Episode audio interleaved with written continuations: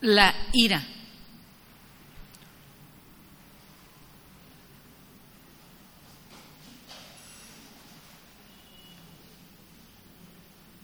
La palabra ira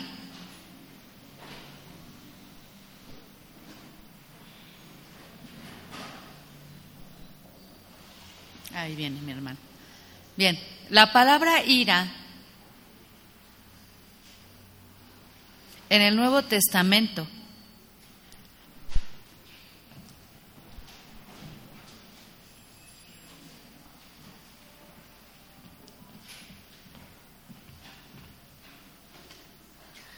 La palabra ira en el Nuevo Testamento proviene del griego orge, que significaba en su forma original cualquier impulso o deseo natural.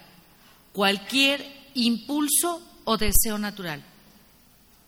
Y después vino a representar el enojo la más fuerte de las pasiones. El enojo la más fuerte de las pasiones. A menudo se traduce ira para indicar su naturaleza poderosa y duradera. Romanos 2.8 nos dice lo siguiente, pero ira y enojo a los que son contenciosos y no obedecen a la verdad, sino que obedecen a la injusticia. Romanos 2.8. ¿Sí? Bien. ¿Qué ¿Cuál es esa magnitud de la ira? ¿Ha aprendido usted alguna fogata que empieza con un tenue, tenue lumbre y después se va consumiendo y va encendiendo más y más y más? Ok. Del mismo modo que el calor, la ira tiene grados. Desde una irritación leve y controlada hasta las ardientes explosiones que son descontroladas a ese nivel. La ira es un término mucho, muy amplio, abarca muchas emociones, muchas. Y de esas emociones, en la concupiscencia, pues enciende más todavía.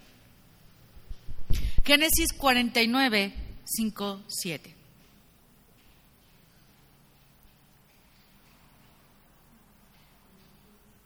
Génesis 49, versículos 5 al 7. Simeón y Levi son hermanos. Armas de iniquidad sus armas.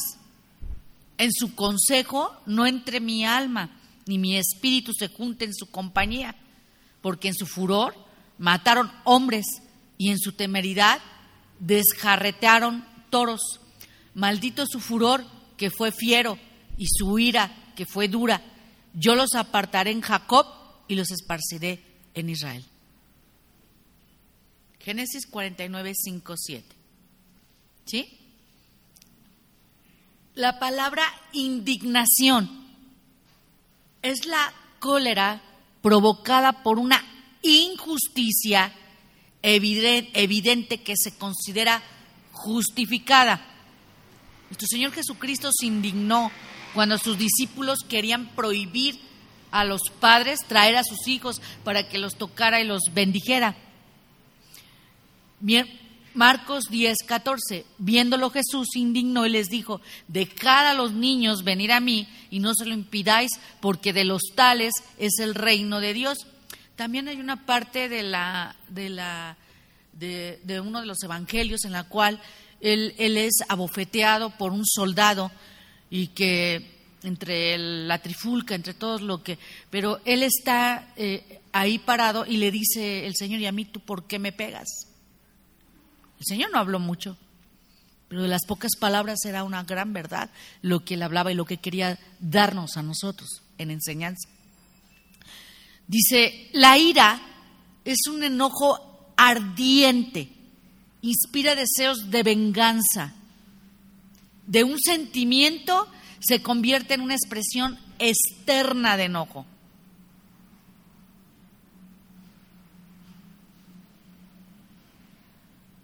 en Romanos 1.18, Dios expresa su ira al hablar del castigo divino que merecen los que pecan deliberadamente. Porque la ira de Dios se revela desde el cielo contra toda impiedad e injusticia de los hombres que detienen con injusticia la verdad. Ahora, hay que reaccionar con la ira de Dios. ¿La ira de Dios es justa? La ira del hombre es maldad.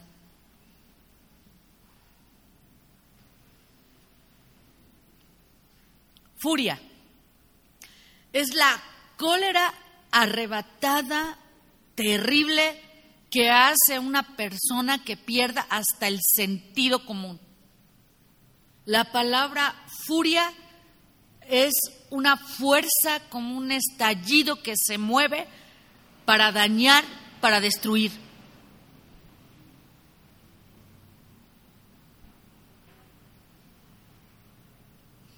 Algunos miembros del Sanedrín estaban furiosos contra Pedro. Los demás apóstoles por proclamar que Jesús era Dios querían matarlos. Hechos 5:33. Por eso la Biblia declara que cruel es la ira e impetuoso el furor. Proverbios 27:4.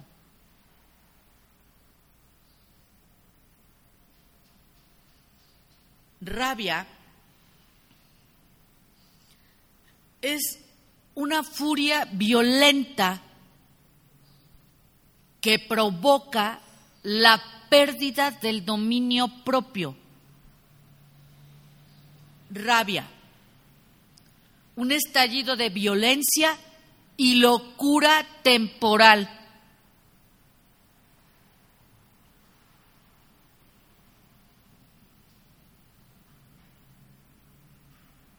¿Usted ha escuchado alguna vez en una situación de problemas, en una explosión de ira, que hay una expresión de remordimiento después? Bueno, de esos que dicen, híjole, no, no debí haber dicho esto. Wow. Todo aquel que continúa ventilando su ira a los demás, incluyendo a Dios, se dan cuenta que están derrotados por sus propias decisiones destructivas y sus relaciones internacional, interpersonales, perdón, destruidas. Proverbios 19:3. La insensatez del hombre tuerce su camino y luego contra Jehová se irrita su corazón.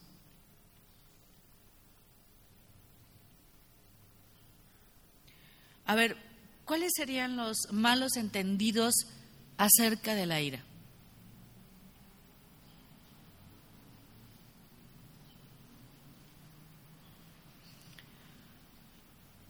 ¿Qué considera usted? ¿La ira es totalmente negativa y pecaminosa?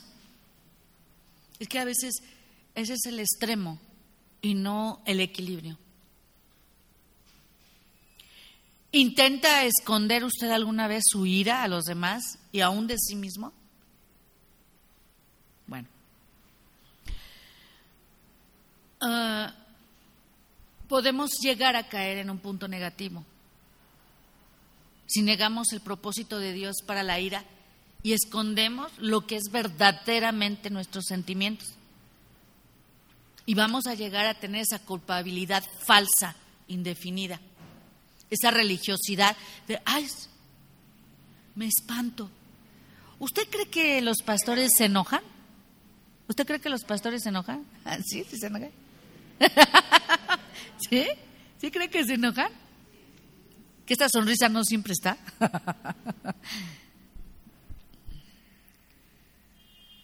Bien.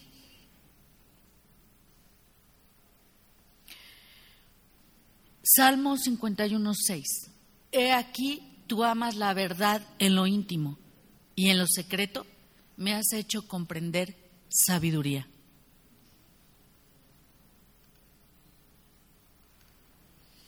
Y de eso hay muchas preguntas. ¿Es pecado enojarme? No. No, en la emoción de enojo inicial nos fue dada por Dios. Pero la forma en que nosotros respondemos o expresamos, la ira determina si ésta se convierte en pecado o no. Y por eso es que muchas veces pues no llegues a ciertos puntos. ¿Sí? La Biblia, la Biblia nos lo dice, airaos, pero no pequéis. Efesios 4, 26.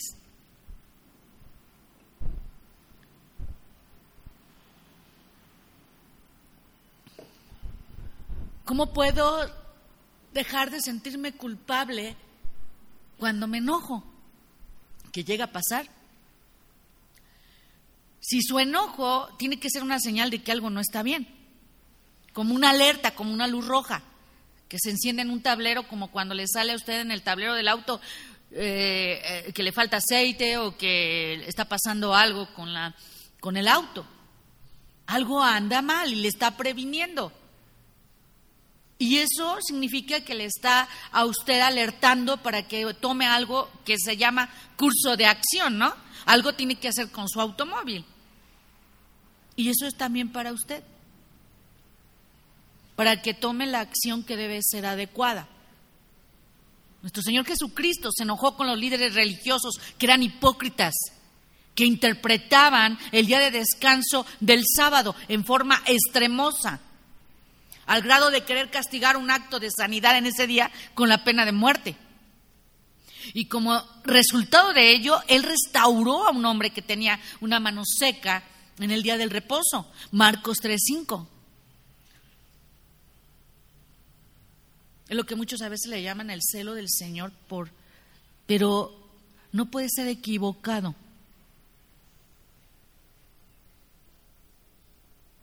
Entonces mirándolos alrededor con enojo, entristecido por la dureza de sus corazones, dijo el hombre, extiende tu mano. Y él la extendió y la mano le fue restaurada, sana. Fíjese qué equilibrio. vea esto. Con enojo entristecido por la dureza de sus corazones. Y yo le voy a decir algo. De aquí hay pastores.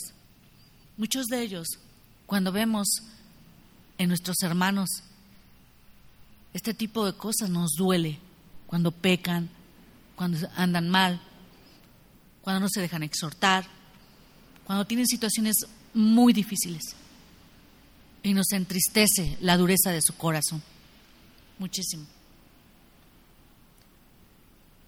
¿Cómo es, otra pregunta, ¿cómo es posible que un Dios de amor sea un Dios de ira? El gran amor que Dios nos tiene, el gran amor, el que no tiene medida de verdad. Él, se, él tiene esa, sea, esa ira contra cualquier persona o cosa que se interponga en su plan perfecto para nuestra vida. Y la ira de Dios nunca se separa de su amor. Hubo un maestro que una vez me enseñó algo. Usted sabe que el círculo cerrado es perfecto, la medida que usted quiera, es perfecto. Y él me, él me enseñó, cuando Dios es tan perfecto, tan sabio, voy a tratar de bajar algo humano. En ese círculo Dios tiene amor, bondad, santidad, todo es perfecto, todo lo que es Él, carácter, todo, todo es perfecto. En nosotros, como si estuviéramos fragmentados de ese círculo, como cuando rompes un globo y se hace pedazos. En un lado el amor, en un lado por acá, y cada uno de los estamos fragmentados.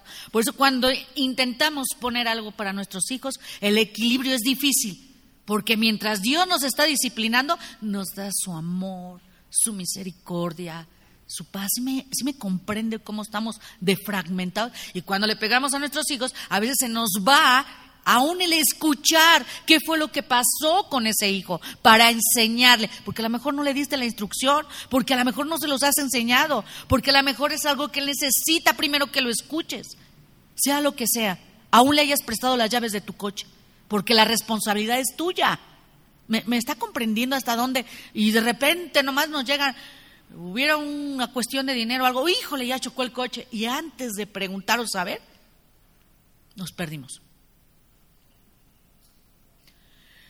Él expresa a nuestro Señor su ira para nuestro bien, el bien, porque en un momento será su ira, pero su favor dura toda la vida. Salmo 35.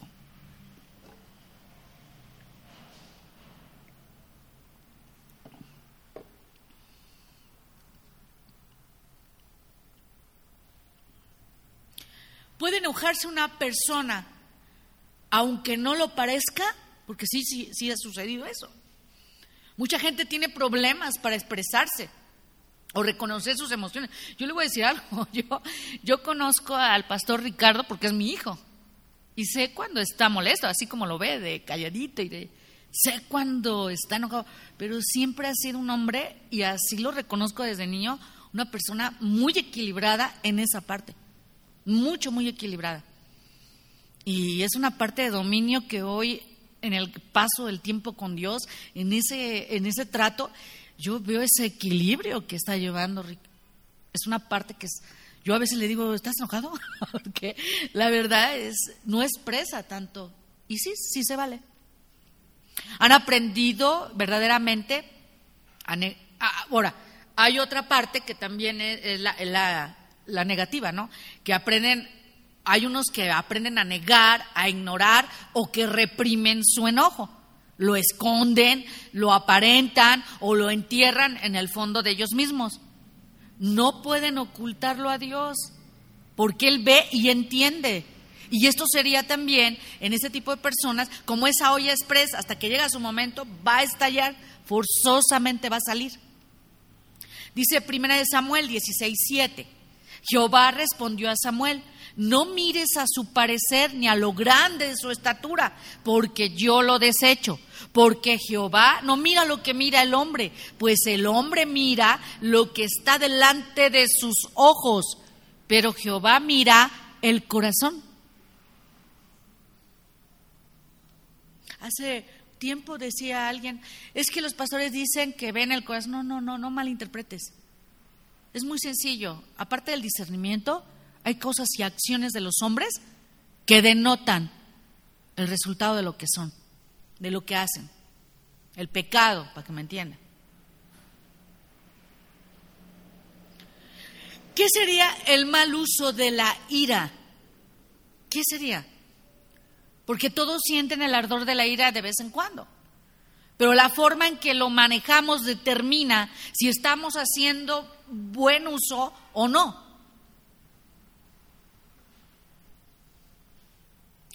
Cuando cada experiencia de la vida, de, lo que hace Dios contigo y de las circunstancias en las que te encuentras, ahí está la respuesta.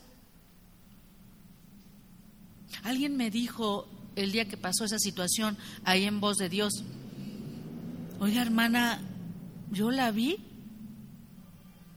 tranquilísima. Digo, ni yo me reconocía. Pero ahí se vio lo que Dios había hecho y la parte en la que vas caminando y la respuesta que vas a dar al último. Recuerdo mucho esa palabra de mi esposo. Nada hables.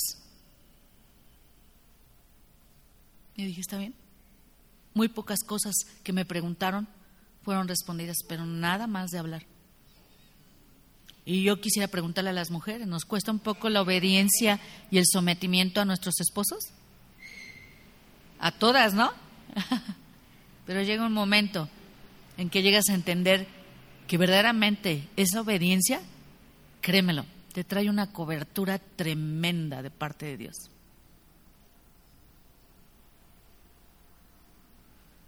Recordemos algo, una pequeña lumbrera, una hoguera confortable puede encenderse si no tenemos cuidado. Puede llegar a convertirse en un espantoso hasta incendio forestal, de los que ocurren. Esa misma manera, una chispa inicial de ira puede usarse para bien.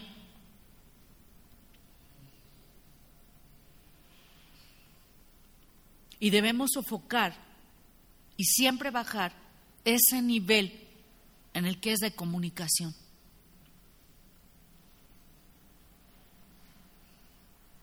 Y siempre tenemos que evaluar verdaderamente si nuestros enojos, evaluar cómo estamos respondiendo. Proverbios 29, 8. Los hombres escarnecedores ponen la ciudad en llama, mas los sabios apartan la ira.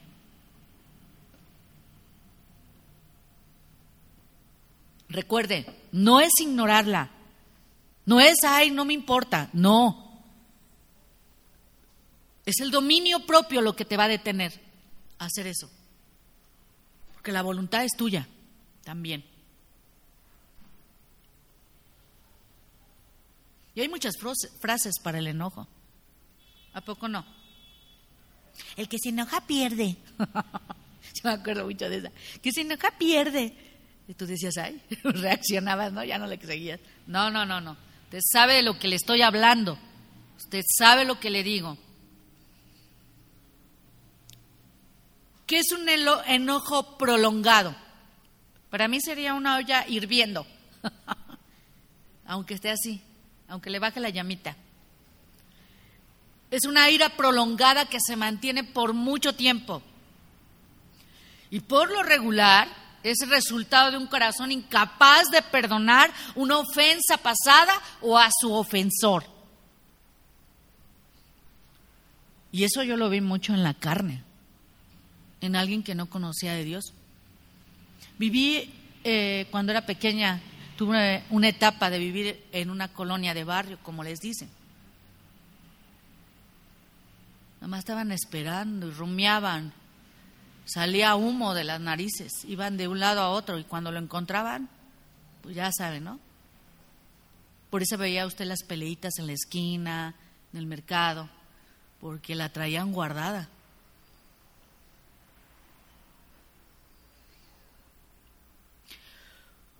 La falta de perdón en última instancia produce resentimiento, profunda amargura que afecta relaciones interpersonales. Vuelvo a repetirlo.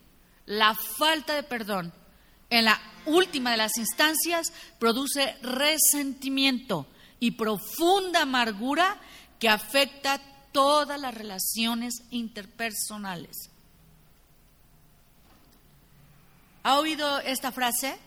Nunca voy a perdonar la manera en que esa persona me trató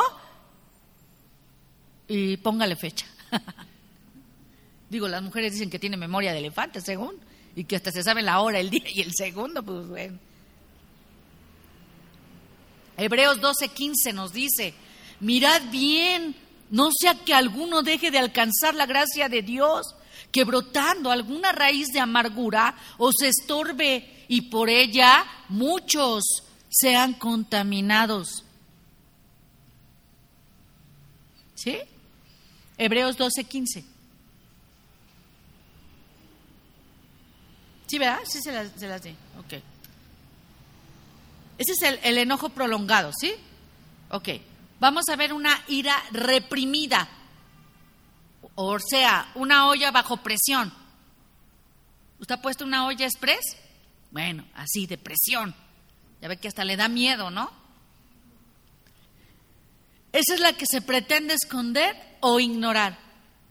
Surge del miedo a enfrentar emociones negativas y sobre todo no dar una respuesta por miedo a y tener una inseguridad cuando se debe de utilizar bien y canalizar bien entonces la oculto.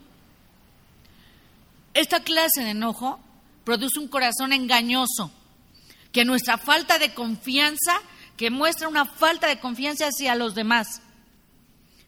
Cuando no se enfrentan y se resuelven las emociones negativas con honestidad, surge una autocompasión, un autodesprecio y las dudas en cuanto a sí mismo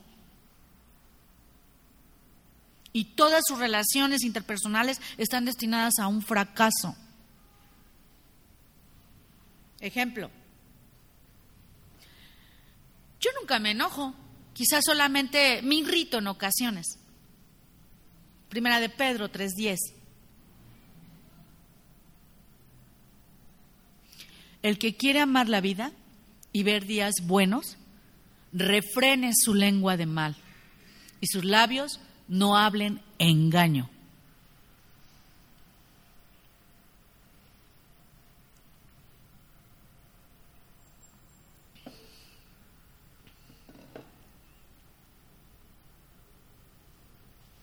El que quiere amar la vida y ver días buenos, refrene su lengua de mal y sus labios no hablen engaño. Primera de Pedro 3:10. A ver, ira provocada. O sea, los mecha corta. Una ira rápida e impaciente que se enciende o irrita instantáneamente.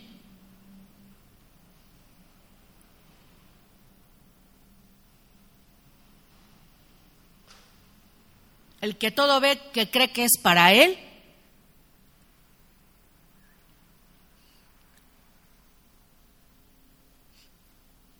El que todo lo que ve se molesta y se enoja. Es un temperamento explosivo, a veces se expresa en críticas o sarcasmo disfrazado de palabras provocadoras. Ah, esos como me los cacho.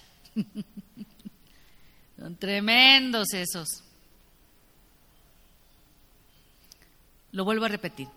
Un temperamento explosivo se expresa en críticas o sarcasmo disfrazado de palabras provocadoras.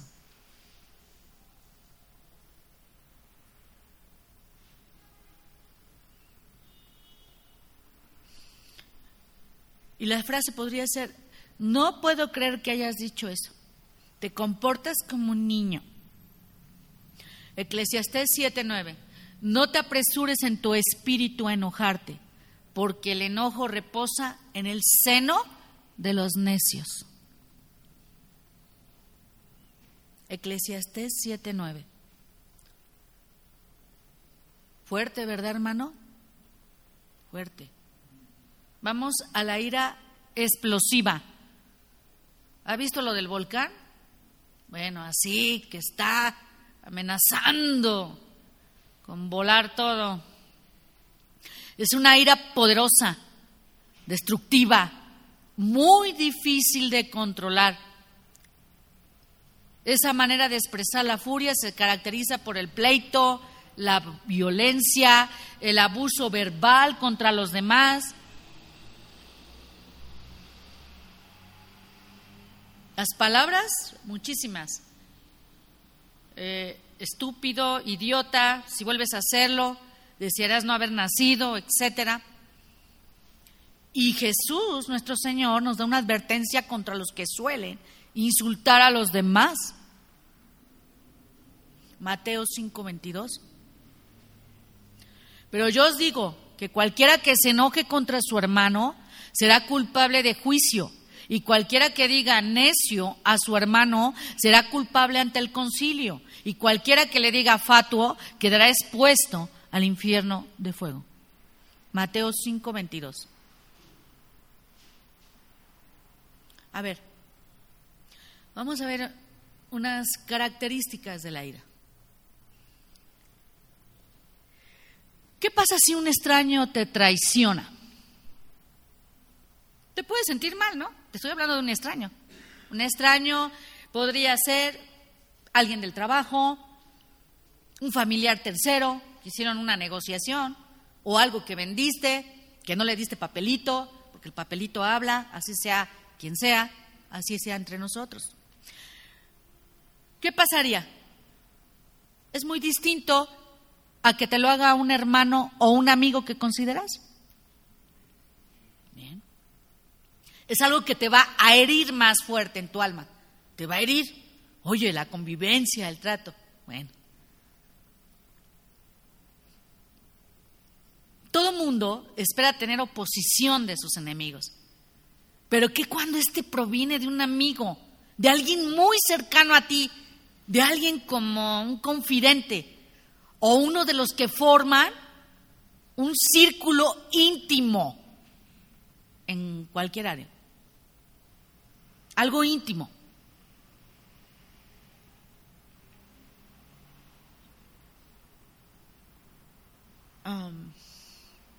Había un líder nacional.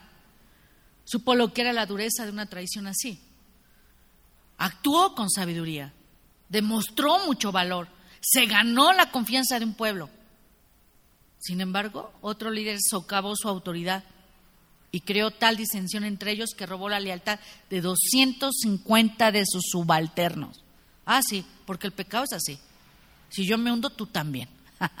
y más al que los huelen.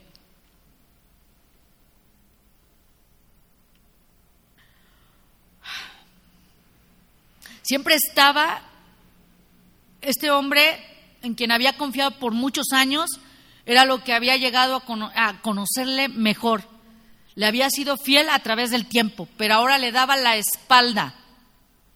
Sin embargo, Moisés no buscó la venganza personal. Se lleva el asunto al Señor. Moisés se enojó en gran manera y dijo a Jehová, no mires a su ofrenda. A ninguno de ellos le he hecho mal. Números 16, 15.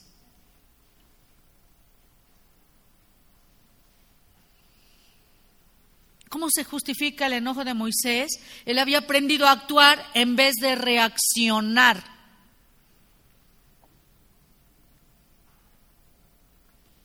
Ya ve, mujer, por qué sus emociones y sus sentimientos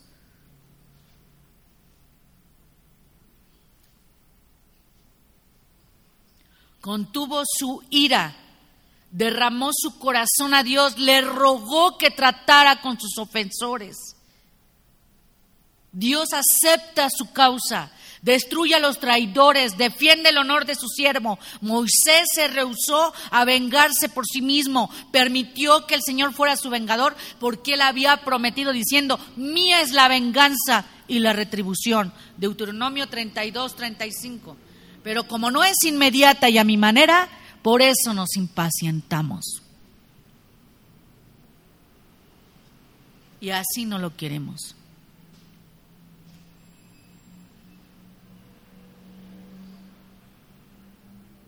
porque Él es un Dios sabio, Él es un Dios perfecto.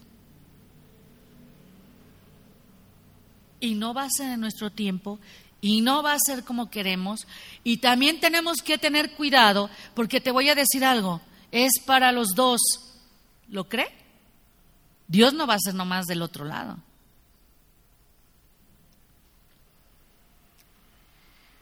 ¿Cuáles son unas señales de enojo?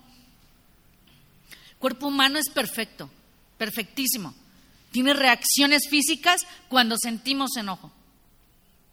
Y en, todo el cuerpo, dependiendo del nivel de la, de la ira. Desde la cabeza, desde el cuerpo, sentir esa parte. Cuando usted aprenda a discernir cuáles son esos avisos, se va a evitar problemas sabe por dónde ya está entrando el enojo. De la misma manera se puede detectar esas señales. Un ejemplo bíblico de una señal de enojo es la pérdida de apetito de Jonatán. Se sintió herido y lloró por el trato injusto y vergonzoso que dijeron a su gran amigo David. Primera de Samuel 20:34. Y se levantó Jonatán de la mesa con exaltada ira, y no comió pan el segundo día de la nueva luna, porque tenía dolor a causa de David, porque su padre la había afrentado.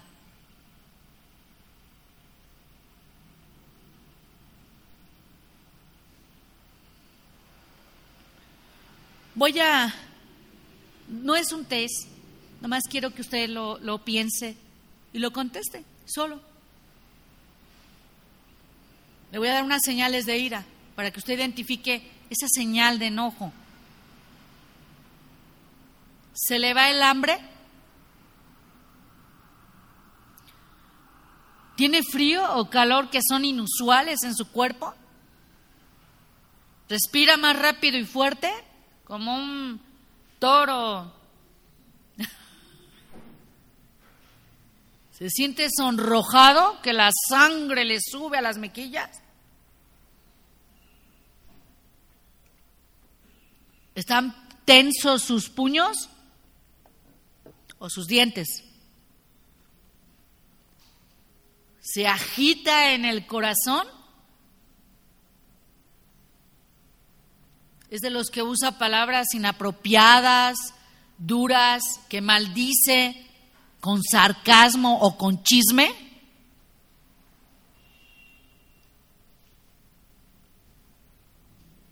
¿Se ponen tensos sus músculos? ¿Respira con agitación? ¿Siente dolor de estómago? ¿O que lo siente como que ya le dolió y está revuelto? ¿Le rechinan los dientes?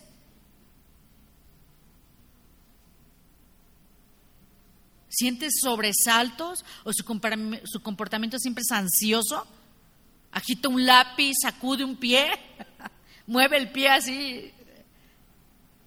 Créame que yo lo he visto. es que de veras. Bueno. Cuando usted identifique esas señales de enojo, podrá saber que está enojado y va a poder invertir su energía para que resulte algo verdaderamente positivo en su vida y en su carácter y en su dominio. Segunda de Corintios 7:11.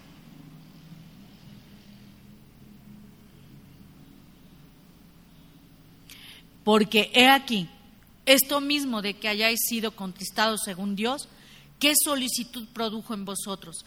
¿Qué defensa? ¿Qué indignación? ¿Qué temor? ¿Qué ardiente afecto? qué celo y qué vindicación. En todo os habéis mostrado limpios en el asunto. Segunda de Corintios 7:11.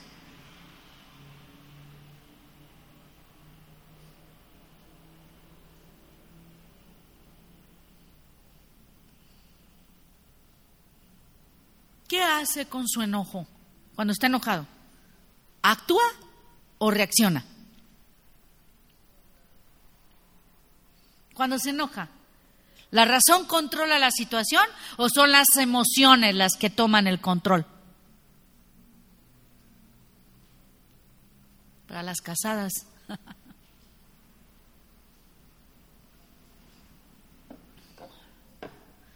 ¿Permite usted que la mente de Cristo determine la mejor manera de actuar?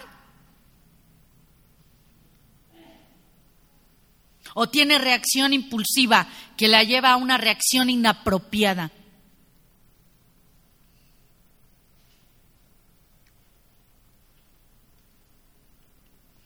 Si usted nunca verdaderamente ha evaluado lo que sucede cuando siente ira y si no percibe cómo lo perciben los demás cuando está enojado, busque la sabiduría, busque el entendimiento de Dios. Proverbios 2, 3, 6. Si clamares a la inteligencia y a la prudencia dires tu voz, si como a la plata la buscares y la escudriñares como a tesoros, entonces entenderás el temor de Jehová y hallarás el conocimiento de Dios, porque Jehová da la sabiduría y de su boca viene el conocimiento y la inteligencia. Proverbios 2, 3, 6.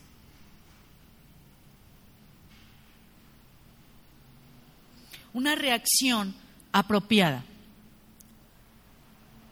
A la ira consiste en expresar nuestro pensamiento y sentimientos con confianza, consideración y preocupación siempre por el bienestar de otra persona. Aunque a la otra persona no le guste. Proverbios 17, 27. El que ahorra sus palabras tiene sabiduría. De espíritu prudente es el hombre entendido. Vamos a ver una reacción inapropiada.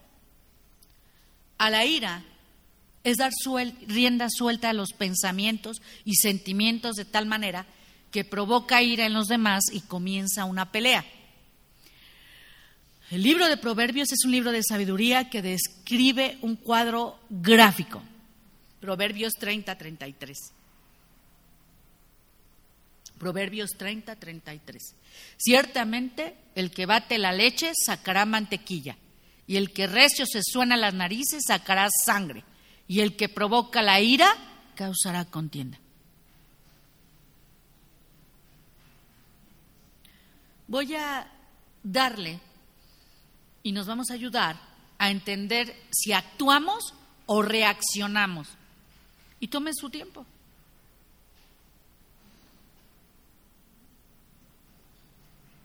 Usa verdaderamente palabras íntegras y compasivas.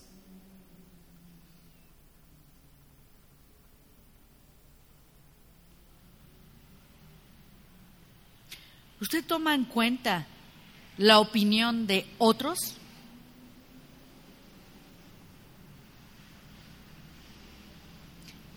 ¿Quiere ayudar verdaderamente al que lo hace enojar?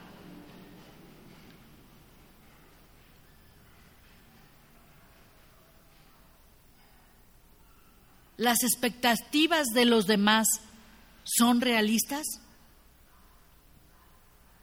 ¿Su actitud es flexible y de cooperación? ¿Olvida de manera sana pronto las injusticias? ¿Le he restaurado las injusticias? ¿Se siente en paz?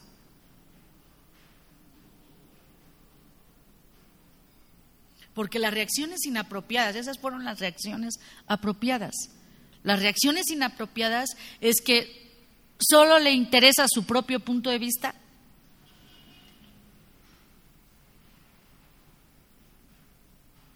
Sus expectativas son irreales. ¿Le cuesta trabajo perdonar las injusticias? ¿Usted mismo quiere proceder a castigar al que lo hace enojar?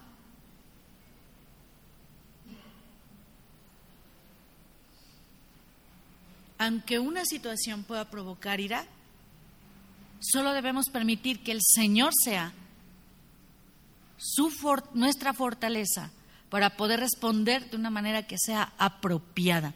Colosenses 3:12. Vestidos pues como escogidos de Dios, santos y amados, de entrañable misericordia, de benignidad, de humildad, de mansedumbre, de paciencia.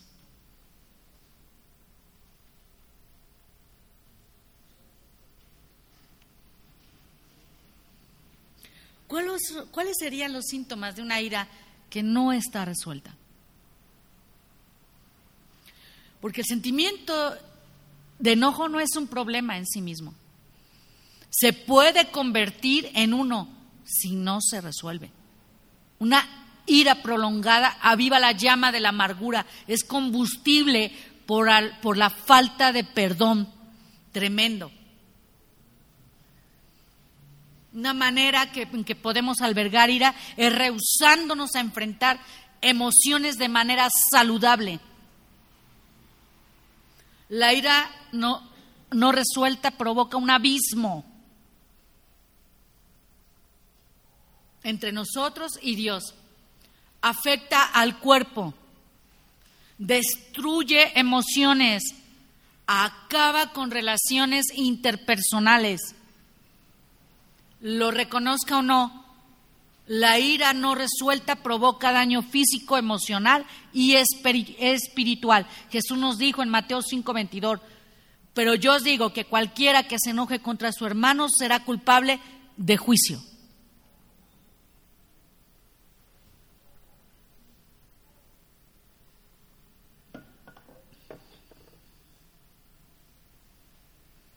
Ahí le va.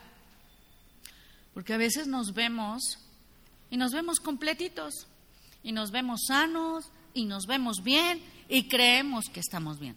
Bueno, que a veces los resultados de nuestra vida, pues no. Algunos en la pura misericordia de Dios. Pero ahí le va.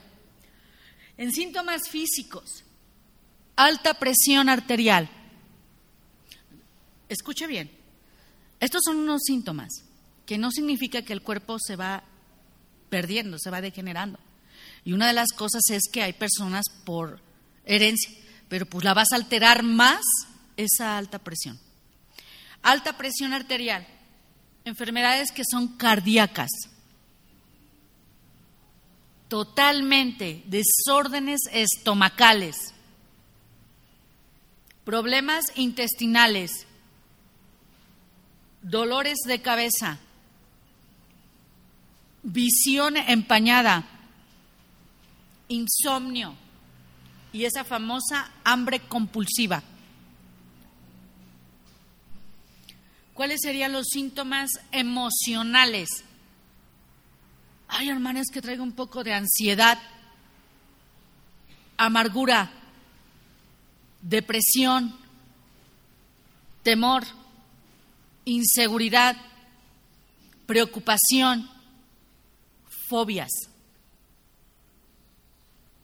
Síntomas espirituales. La pérdida de la perspectiva.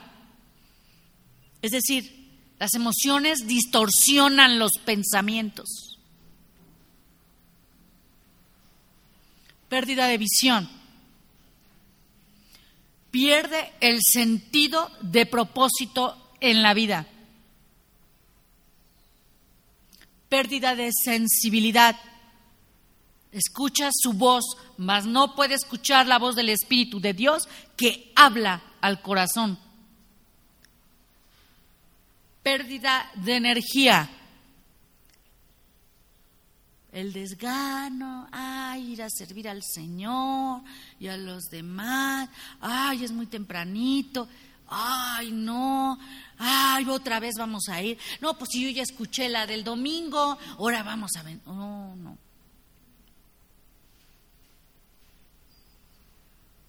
Me río porque se ríen los demás, ¿eh?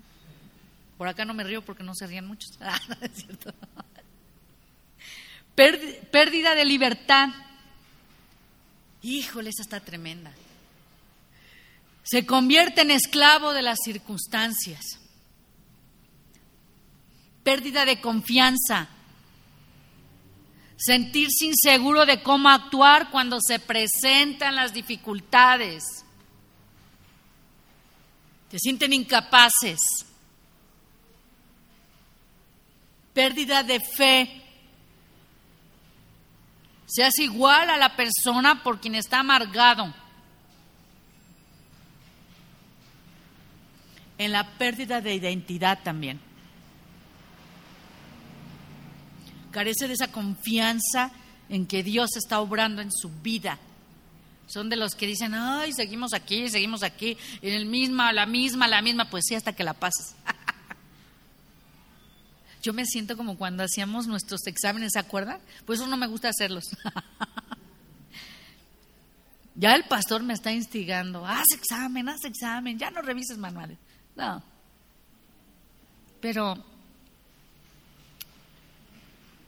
cuando estamos pasando algo, ah, qué feo cuando no pasamos el examen, ¿verdad? Siente re feo.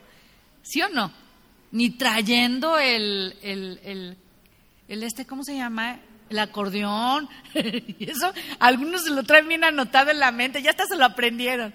Pero no pasan el examen. Bueno, Señor, ayúdanos. Y nos estás ayudando. Hechos 8:23 porque en hiel de amargura y en prisión de maldad veo que estás.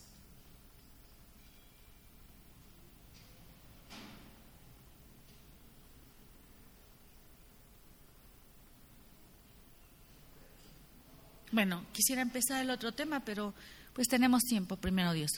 Si no es que el Señor viene pronto, sería mejor. Bien, ¿se inclina su rostro? Señor, te damos gracias, gracias por tu palabra. Señor, tú nos conoces completamente, Dios. Conoces nuestro corazón. Queremos estar alineados a ti, Señor. Ayúdanos, muéstranos, porque tú nos estás dando, Padre, esa libertad tan hermosa. Gracias, Señor. Gracias porque sabemos que sí, Señor, tú eres el Dios de los imposibles. Y si tú nos has traído, Señor, síguenos formando, sigue haciendo de nosotros lo que tú quieres. Y ayúdanos con esto, Señor, porque yo sé, Señor, que tú puedes restaurarnos y tú puedes ayudarnos, Padre. y ejercitar más esa parte del fruto que es el dominio propio, Señor, porque toda circunstancia es para bien en nuestras vidas. Gracias, Señor. Te damos gloria, te damos honra en el nombre del amado, el único Dios vivo y verdadero, Jesucristo. Amén. Que Dios le bendiga, hermano.